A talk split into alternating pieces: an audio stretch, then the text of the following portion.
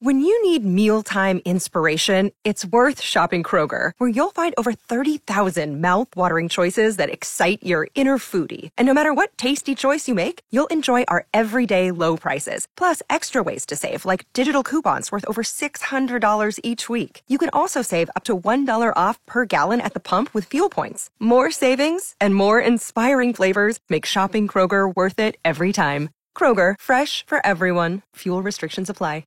And why don't we just keep people from waiting? And I'll say good morning, James. Morning, Bob. How you doing? Oh, it is just a beautiful day. Sure, it chilled down right at daybreak. I was, I went out and got in my car. I was surprised that it was 45 degrees. And, boy, by the time I got into San Antonio, it was 37 when I got over here to the radio station. So it's a crisp, beautiful morning out there. Yes, sir. I got up and threw a couple of logs in the stove and went back to snoozing, man. Yeah, my kitty cat suggested that would be a very good idea for me, but the dogs, on the other hand, thought it was time to get up and go outside and play a little bit. So, there are always those that want to sleep in and those that want to go out and play. So, you just do what you have to do, but a log on the stove and a nice warm beverage would be a real good thing to have right now. Yes, sir. It's cool out there. Hey, did you get your asparagus cut back yet after it froze down? I hate to say it, I've hardly been in the garden the past 2 or 3 weeks.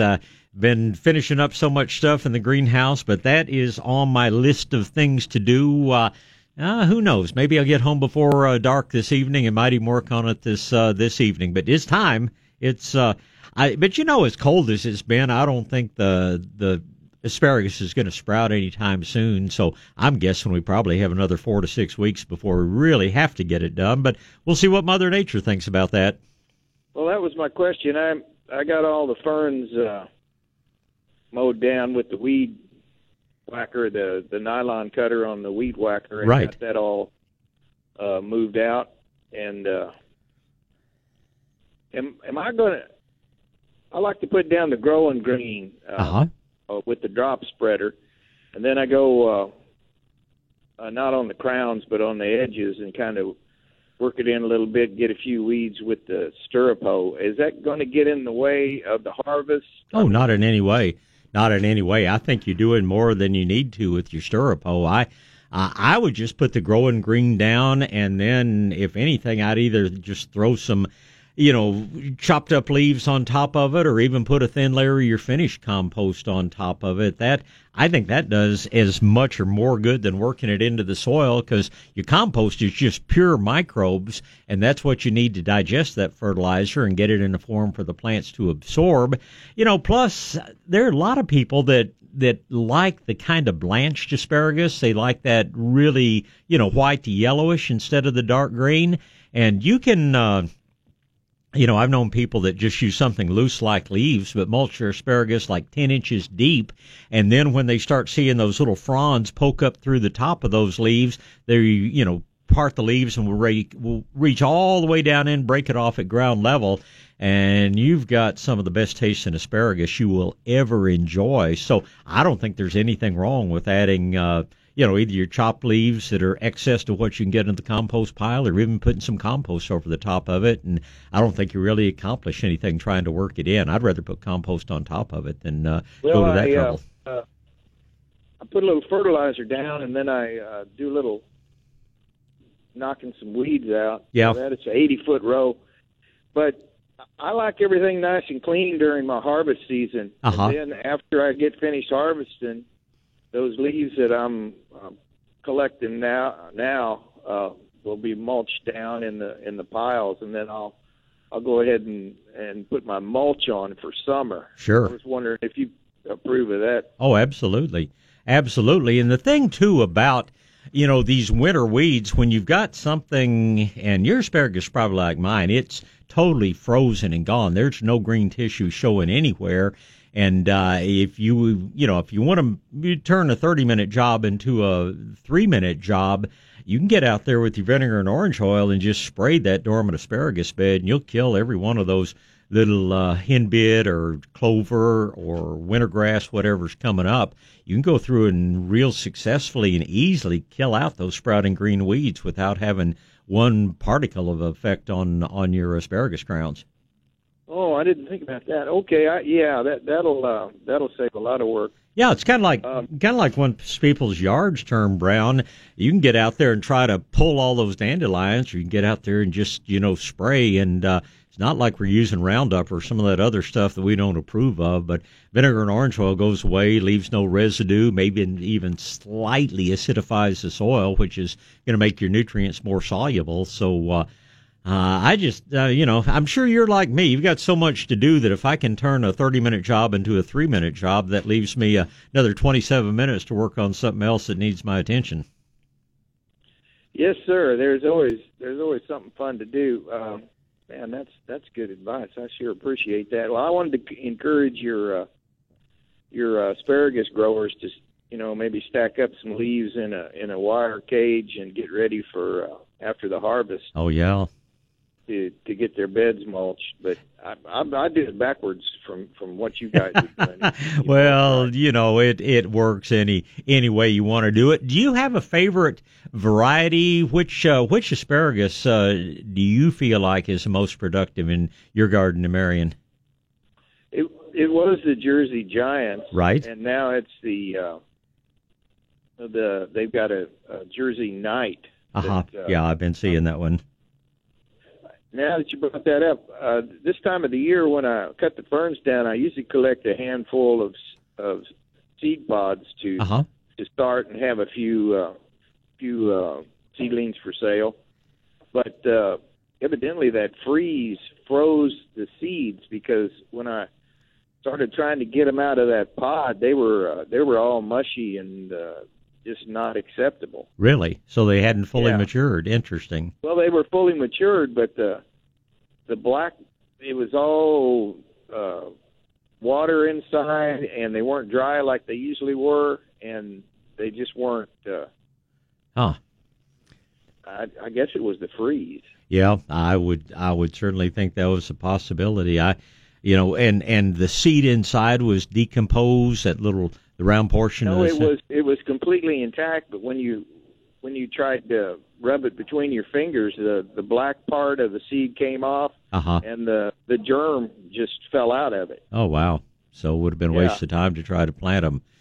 Well, Mother Nature's done a lot of interesting. Out. Yeah, the plants simply weren't ready for that early freeze, and. They were reacting so much to all the rain we got in September and October. Everybody thinks about freezes as putting plants into our semi-dormant. We have very few things that go truly dormant in the winter months, but a drought will do the same thing. Drought will make a lot of plants, put them into a semi-dormant state, and then you dump 20, 30 inches of rain on top of it. They think it's beyond dormancy and time to break out and grow, and then to get that freeze shortly after everything started trying to grow. I don't think we were going to see much long-term damage, but I mean plants that don't normally show any damage at all, like Asian jasmine. Every Asiatic jasmine bed that I've looked at has 2 inches of dead growth on top of it, and of course people can just go in with their line trimmers and take that off and make it look nice again. But this was a very, very unusual weather-wise year, not just from having all the rain we did in September and October, but just the way it affected the plants, because it was so dry and then it was so wet and then we got an early freeze, and those three things, piled one on top of the other, sure impacted a lot of different things we have growing out there. Well, that's another question. There's still leaves on the fig trees, the mother trees that I'd take my cuttings from. Did those? I'm not sure if I want to take cuttings from them. Did those buds freeze? I doubt it. I was looking at my figs the other day. They still have leaves on them, but man, I just touched the leaves and they're falling off. And I have to say, I haven't been home in daylight with enough time to go up and look at those trees and see if that wind blew all the leaves off. But everywhere that I was just touching the leaves and they were falling off, the buds behind were bright green. So I doubt very much that there's any problem with the buds having frozen. Okay, that's what I'll look for. Okay, and you guys that are saving those leaves, don't forget to put a little molasses water in there when you build those piles. Oh, man. And if you're using them for mulch, that'll even warm them up and make them a better mulch. Plus, it's kind of like not to talk about a subject that a lot of people don't want to think about, but snake venom. I've had a couple of rattlesnakes and coral snakes and things this year, but it's always been interesting to me that rattlesnake venom and most snake venoms is actually a powerful digestive enzyme, and what it does is start digesting their prey even before they swallow it. So that's kind of what you're doing with your molasses water. You're starting that compost process even before you get those leaves into the compost pile. So it's a really good thing to be doing. Yes, sir. It hurries up the process, man. Every time I work that asparagus bed this time of the year, I'm getting hungry for asparagus. I can't take it. Yeah, my employees think that I must be a lousy asparagus grower because I don't ever bring any of that to work like I do the tomatoes and broccoli and things. But the truth is, I'll stand there in the garden and just pick that stuff and eat it. And I have to eat quite a lot of asparagus before I find any to put in the bag to take to anybody else. So sounds like we feel the same way about good asparagus. Yes, sir. I guess we're going to have to wait. Well, James, you get out and have a great Sunday, and we'll talk again soon. All right, Bob. Thanks. You're sure welcome. Thank you. All right, Kay's up next, and then we're going to talk to Ron and Nicole and whoever grabs line number 1 up there. Good morning, Kay. Good morning, Bob. Good morning. I have a couple of questions for you. The first one is I have a friend he had a beautiful garden this year, he said, but the gophers got it, just pulling the plants down through the holes. And, you know, they really do that. It's like that old Chevy Chase movie. And mm-hmm. I was hiking. We'd gone to a gift show out in California, and we always save a day to go hike somewhere. And standing there on the trail, watching that plant literally get sucked down into the ground. And it's kind of amusing, but it's not very good when that happens in your garden. No, not at all. So I'm not sure. What can he do? Well, there are a couple of different ways to eliminate gophers. You generally don't have very many gophers. I mean, I did a lot of gopher trapping in my college years because a professor was a good friend of mine. I was doing some research on them, and so I learned an awful lot about trapping gophers. And you can stand there and look at a field that maybe has 100 gopher mounds out in it, and you've probably got 2 to 4 gophers is all you've got out there because you never have a very high concentration of them. There are poisons that you can put out, which I don't approve of because I don't want to see dogs and things like that getting into it. One thing that was suggested to me by a longtime caller, and I've had several people tell me that it works real well, is to put unchewed juicy fruit chewing gum down in the gopher's tunnel. And apparently it does not agree with them. It does kill them. And I've had several people tell me that they've eliminated the gophers that way. The way that I got rid of mine, and I've never had them reappear, is I did the way that I used to trap them. And they make a special trap. It's called a Victor gopher trap. It's available at most country feed stores. And you always set them in pairs, and you tie them together with a string. And what you do, you look at a gopher mound, and most of the time, if you really study it, you'll see that there's like a little cleft, like kind of a cleft if you drew a heart shape, kind of like the cleft you would see at the top of the heart. And if you find that, on this mound of dirt that's been pushed up, thrown out, and you dig down just below that point, you will normally find the gopher's tunnel, which is going to be about 3 inches below the surface of the soil. You don't know which end of the tunnel the gopher is in, so you have to do something both directions.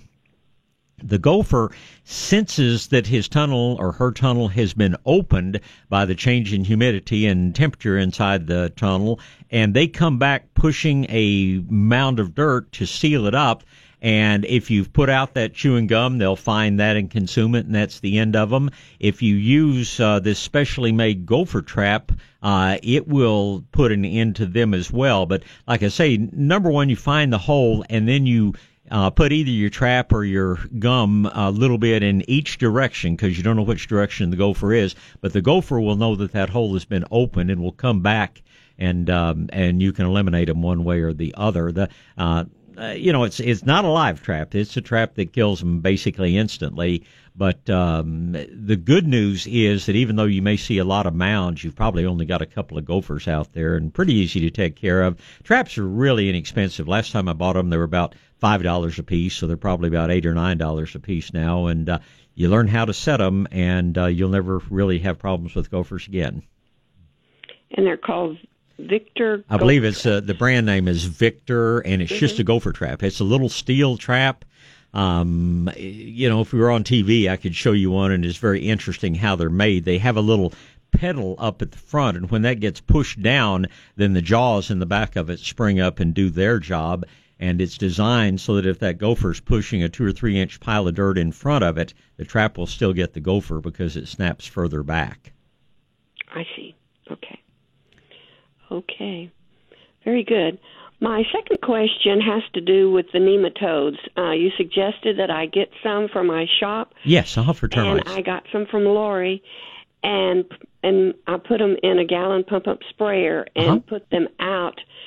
Since it's not raining and it's dry, do I need to continue to use a hose and water around the shop? At least one time. The nematodes move in a film of water, so it's important that it be wet immediately after you put them out. But after that, if there's enough moisture in the soil to maintain plant life, there's enough moisture in the soil to maintain the nematodes. You just want to make it easy for them to get around and find the termites when you first put them out. Okay. Well, I only just sprayed that 1 gallon around there. Well, so you probably put out 1 million nematodes.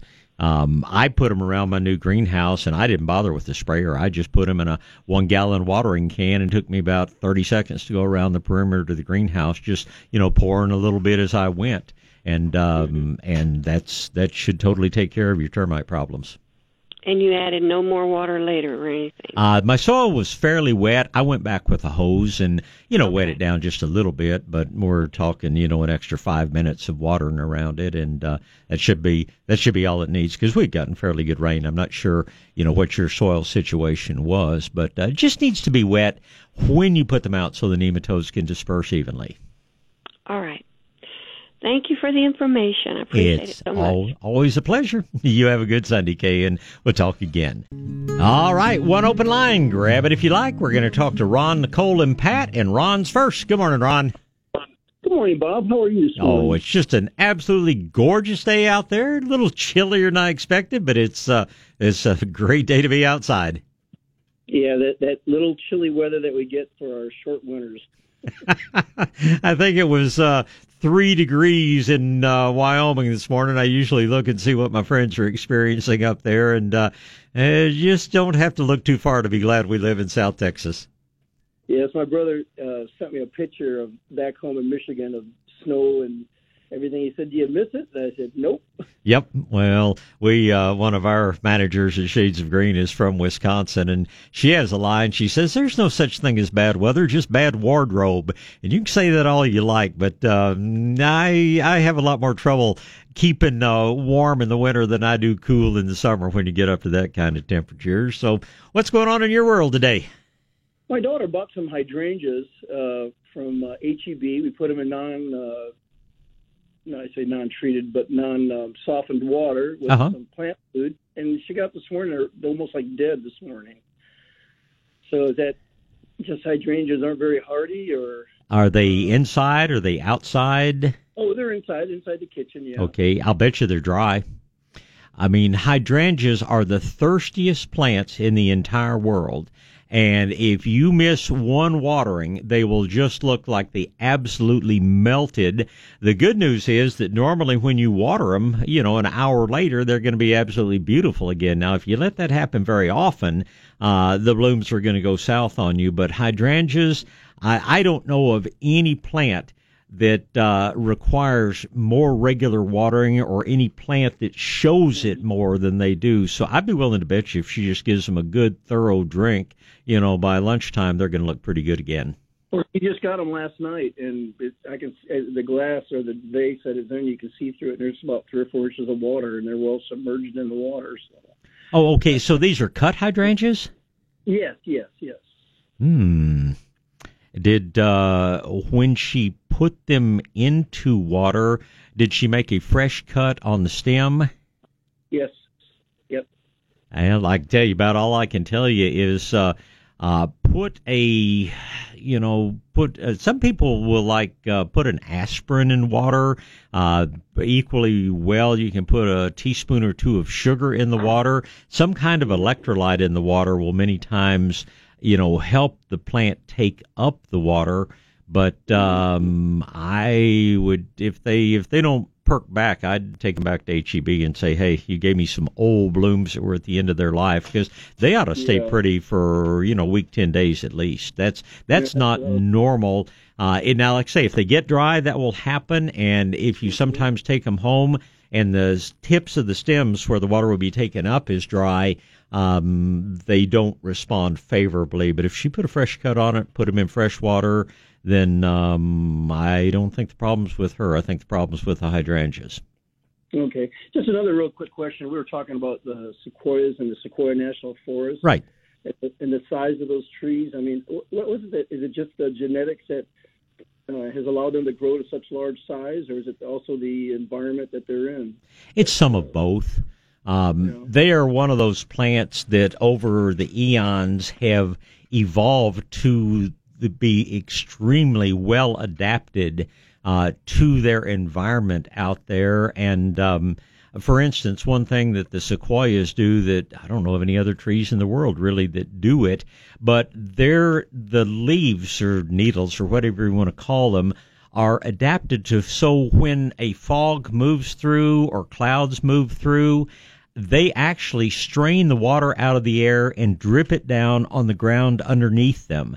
And I think it is just so appropriate that some of the cities in Northern California, through their greed, have allowed the lumber companies to come in and cut their big sequoias, and now they're out of water because the trees were putting the water back into the ground, and that was the water table the cities were using for their water, and now they have no water, and I just have no sympathy whatsoever for them.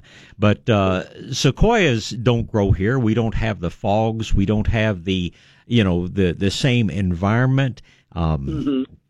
They have a structure in their trunks where fire does not bother them. In fact, a sequoia loves fire because it burns the undergrowth away, burns the plants down there that are competing for the moisture and the nutrients.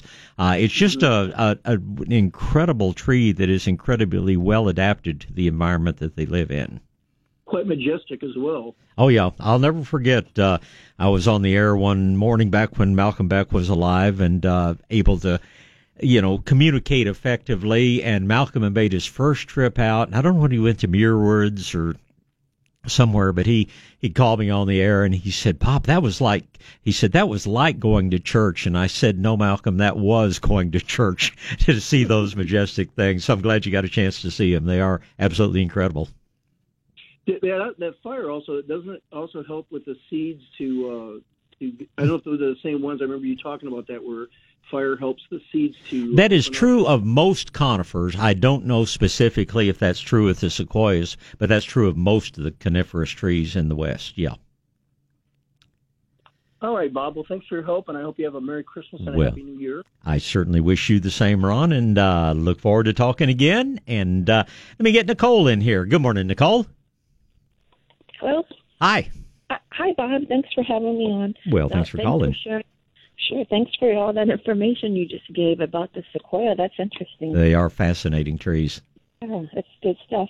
I'm calling because last year, about a little before this time of the year, I take a lot of clippings, like from my succulent and like Wandering Jew, and I put them in little pots and I baby them, when it's cold, and I bring them in little pots, and then I save them for the spring. Right. Well, this year I'm getting a greenhouse for Christmas, and I wonder what else I could do for that. Like I have salvia, star, and Carolina jasmine, asparagus fern, inland sea oats. Will any of those work?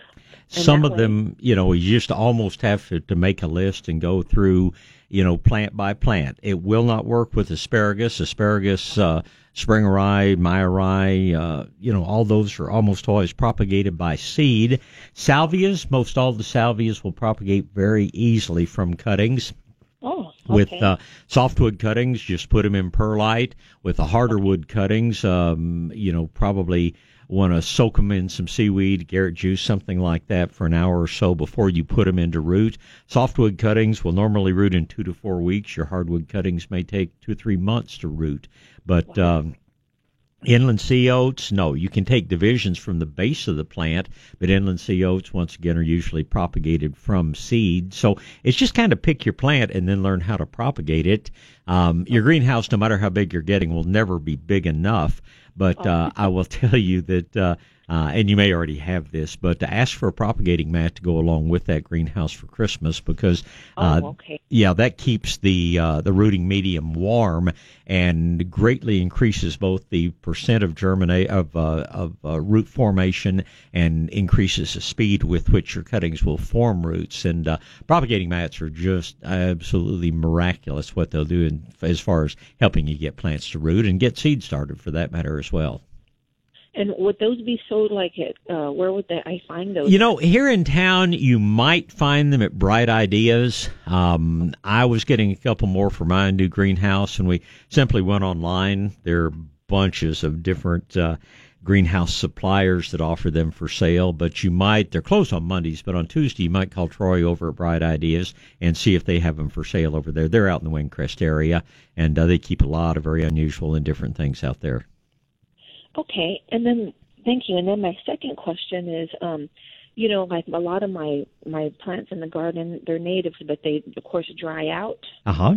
And they die and come back, I guess, in the spring. But they look very ugly, and I wanted to clip them, but I remember hearing you say wait till like around Valentine's Day to clip them? Well, that would be on things that have remained green and the tissue is still alive. It would be important to wait till Valentine's Day. And that would include things like Salvia gregii and perhaps skullcap, but things like lantana, Salvia leucantha, the things that truly froze back. Might as well go ahead and cut them back. That's just dead tissue. The plant doesn't even know it's being cut. It would be a good idea to put some mulch over the top when you do that because you've taken away that kind of protective layer of insulation.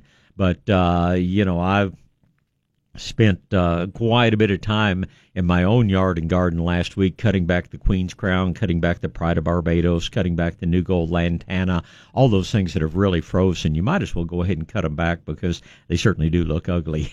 As you observed. Yeah.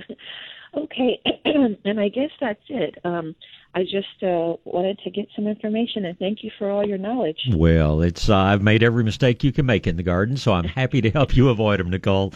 You get out and have a good holiday season, and we will talk again. Right now, good morning, Pat. Thank you, Bob, for taking my call. Thank you for calling. I've got a question about asparagus. You people are talking about yours are brown. Right. Mine are shooting green shoots from the bottom. Oh, so pick them and eat them. I didn't realize this is the first year I've planted them. That's unusual for them to be starting this early in the year. But so how long have the plants been planted? I just planted, I got the, bulbs from your place this year, you know. Okay. And put them in. I just got like an 8-foot bed. Okay. And they're green. Some of them are brown, you know, the leaves or whatever you call the ferns. But I'm out here and I'm going, oh my gosh, I have got shoots coming up. Now, and these are the edible asparagus, not the foxtails or spring rye or things like that. No. Those are the ones, these are the edible. These are the edible ones. See, the thing is, Pat, in most cases, we don't pick anything from them the first couple of years to let those roots get really well established.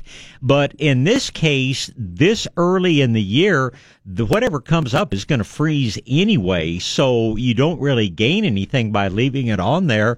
And those little shoots are quite tasty, so I would tell you to pick them and enjoy them. Now, chances are we will get to a point as we move into the colder weather of January that you won't have any more shoots start coming up until probably late February or March. But for now, those. Do I just trim the rest of the stuff? I mean, it's green. I have them planted against a wooden fence, so maybe that's why they didn't freeze. Yeah. Nothing froze. Well, just leave whatever green foliage is on there, but any new little shoots that are coming up from the base, pick them and eat them and enjoy them. If the green foliage has not frozen back by, say, the 1st of February, then I would go ahead and cut it off to let the new shoots grow up and develop. But for right now, just leave it like it is, and any new little tender things, even if they're really fairly small. Again, a lot of asparagus never even makes it into my kitchen. It just comes off the plant and down my gullet, and it sure is good, and it's very good for you. Asparagus is one of the most healthful plants that you can consume. Well, it's amazing because each one of those bulbs that I got from you, they're like, oh, my gosh, 6 to 8 inches. Yeah, and they're just going to get better year after year. Asparagus is a good perennial in the garden. Long as you keep it watered, you should still be harvesting from those same plants 20 years from now. Oh, wow. That's awesome. Well, thank you for the plants that you have over there. I actually the Bob Webster's plants. That's well, it's we've developed a lot of good sources over the years, and we appreciate you coming to see us. Hope you have a wonderful holiday season, Pat. Is there anything else I can help you with today? No, just get rid of the bushy tail rats, and I'd be very happy. Well, if I figure out a more effective way to do that, one thing I'm going to get this spring is something someone actually told me about and then showed me, and it's a trap called the squirrelinator, where you can trap about 8 or 10 of them at a time. So, that's probably going to be on my Christmas list. If they're a real problem, you might put it on yours as well. Where do you find something like that? Because I'm sure I could fill it in 30 minutes. Yeah, I think you have to get them online. They're not terribly expensive, and from what everybody's telling me, they really work well. So it's called the Squirrelinator. Well, I will tell my husband to look for it. That's his gift, whatever. That sounds good. God, have a great season, and thank you and all the people over there at Shades of Green. Y'all are awesome guys. We sure do appreciate it. All of y'all. Thank you, Pat. Goodbye. Bye-bye. Okay, Pilar's turn. We haven't visited in a while. Good morning, Pilar. Good morning, Bob. How are you? I'm good, thank you. How about you? I'm doing great, thank you. Good. Bob, I have a question. Can I put compost now? It's a perfect time to put compost. You putting it on your grass, or where are you putting it? On the grass. Absolutely. Best time of year to do it. If you have St. Augustine, don't totally bury it. St. Augustine, probably no more than a quarter to a little bit less than half an inch. Bermuda and Zoysia, you can go a little bit thicker than that if you want to, but overall about a quarter to half an inch is the perfect depth to put on all your grasses. Okay. And when I water it, do I have to really soak it, or is it just a light? No, it judge by your compost. If your compost is still feels very warm, if it's still sort of steaming, you will benefit from watering it because you'll carry a lot of the ammonia gas that's being formed down into the ground instead of letting it go up into the atmosphere. It's actually a fertilizer, and you'll take advantage of those nutrients. You don't have to water it at all, but and if the compost is truly what we call finished compost, if it's cold, so to speak, not still generating a lot of heat, there's absolutely no reason to water other than, the typical watering you would do for your grass. But if it's still warm to the touch, if it's still steaming, water at least lightly just to preserve that good fertilizer that you would lose to the atmosphere otherwise. Okay, that's good. Okay, thank you, Bob. That's it. Well, you go out and have a good season, and we'll talk again. All right, back to gardening and back to the phone lines. It's going to be Bernie and then John. Good morning, Bernie. Good morning, Bob. Good morning. Heard you talking about cutting off the Pride of Barbados, right, which I had already done. My question is, over the winter, how much water should I apply and when, and the same for fertilizer? You know, if you go ahead and fertilize, when was the last time you fertilized? Let me ask that. Oh, it's probably been, it's a couple months because okay. It was when they were still blooming. Sure. Well, I'd go ahead and fertilize any time now, and then you're set all the way till mid-spring. You fertilize now, you're good till March or April before you even need to think about it again. As far as water, you know, they are forecasting, if you believe the weather forecasters, which I do not, but they're forecasting a little bit more moist than usual winter. You may very well not have to water at all.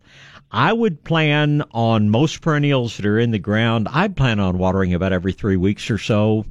If we have prolonged high winds, like we had a few days this week, that's going to dry the soil out, and you may need to water a little bit more often. But in just as a general rule, I plan on watering about a third as often as you do in the rest of the year, and only water if we have not had significant rainfall. And by that, I mean about an inch or so. These little drizzly days, they don't do really anything for the soil. But I would say in a dry winter, averaging once every 3 weeks or so would be quite adequate for everything in your landscape. And this winter, I'm just going to tell you just to watch and see, because I'm not about to try to predict what this crazy weather is going to do. Yeah, that last rain system that came through, we're out at Canyon Lake, and we got 3.5 inches. Oh, I know. So everything got pretty well soaked. You're in good shape on a dormant plant. Now, things with green leaves that continue to transpire moisture, continue to use moisture, they're going to dry out a little bit more quickly. But something that is frozen back for the winter is not going to be using much water at all. So it's probably going to be a month before you have to think about watering that Pride of Barbados. Yeah, and I've got a big layer of mulch on everything. You may not have to water all winter. So okay, all right. Well, that sets me up for the winter, I guess. We'll find something else for you to do. There are plenty of other things to plant, lots of other good projects, but watering's not one of them. So save the water and save the money. I was able to save my one lemon. Good. My Meyer lemon tree.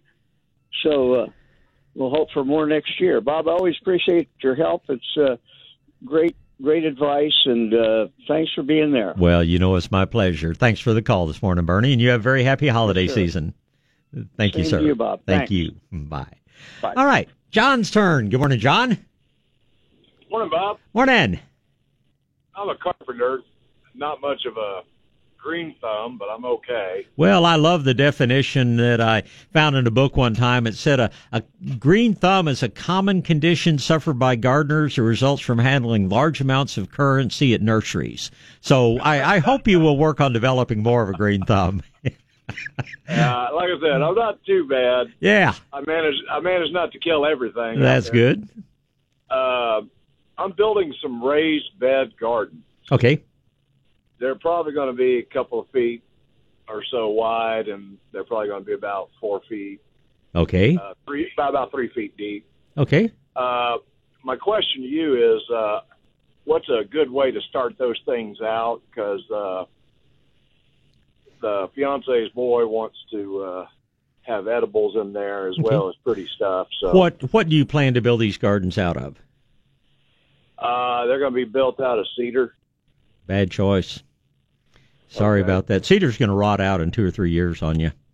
All right. People always think that cedar is a durable wood, and what they sell as cedar is usually western red cedar.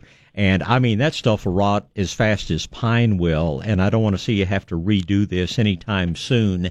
If you want to use, you know, something that looks like wood, get yourself some Trex. You know, it's actually a plastic material with wood fiber in it, and it is basically a forever kind of wood. It doesn't bleed anything back into the soil. Treated wood, I'm not fond of because it rots out in 5 years anyway. I've got 6x6 fence posts that I put in 5 or 6 years ago, and they're flat rotted off at ground level. Plus, they've got some nasty chemicals in them, so I'm not into treated. If you're going to need any quantity of it, look up a company called Lumber Link. They're not a real retail distributor of lumber, but if you need any number of boards, they will sell to you. They're on the west edge of downtown, and they sell this wood that I built my greenhouse out of that is called Eco Vantage, Ecovantage. It's expensive, but it simply doesn't rot. It's going to be on the order of Trex. A little more expensive than treated, but those are the only two woods that I would build a raised bed out of. You can always use concrete blocks. Haydite blocks work extremely well. My friend John Kite built some beautiful raised beds out of those, and they're the sort of thing that if you decided to change the profile or move them or whatever, you can certainly do that. But to your basic question, I would get a good garden soil, Stone and Soil Depot or somewhere like that, and then I would amend it with a little extra compost, a little extra fertilizer. Recognize that it's going to sink substantially in the first 3 or 4 months that it's in there, so don't be putting a permanent perennial like asparagus in there until it's gone through that sinking process. But just a good garden soil. It's going to get better year after year, and that young man can feed the neighborhood out of a garden like that. Awesome.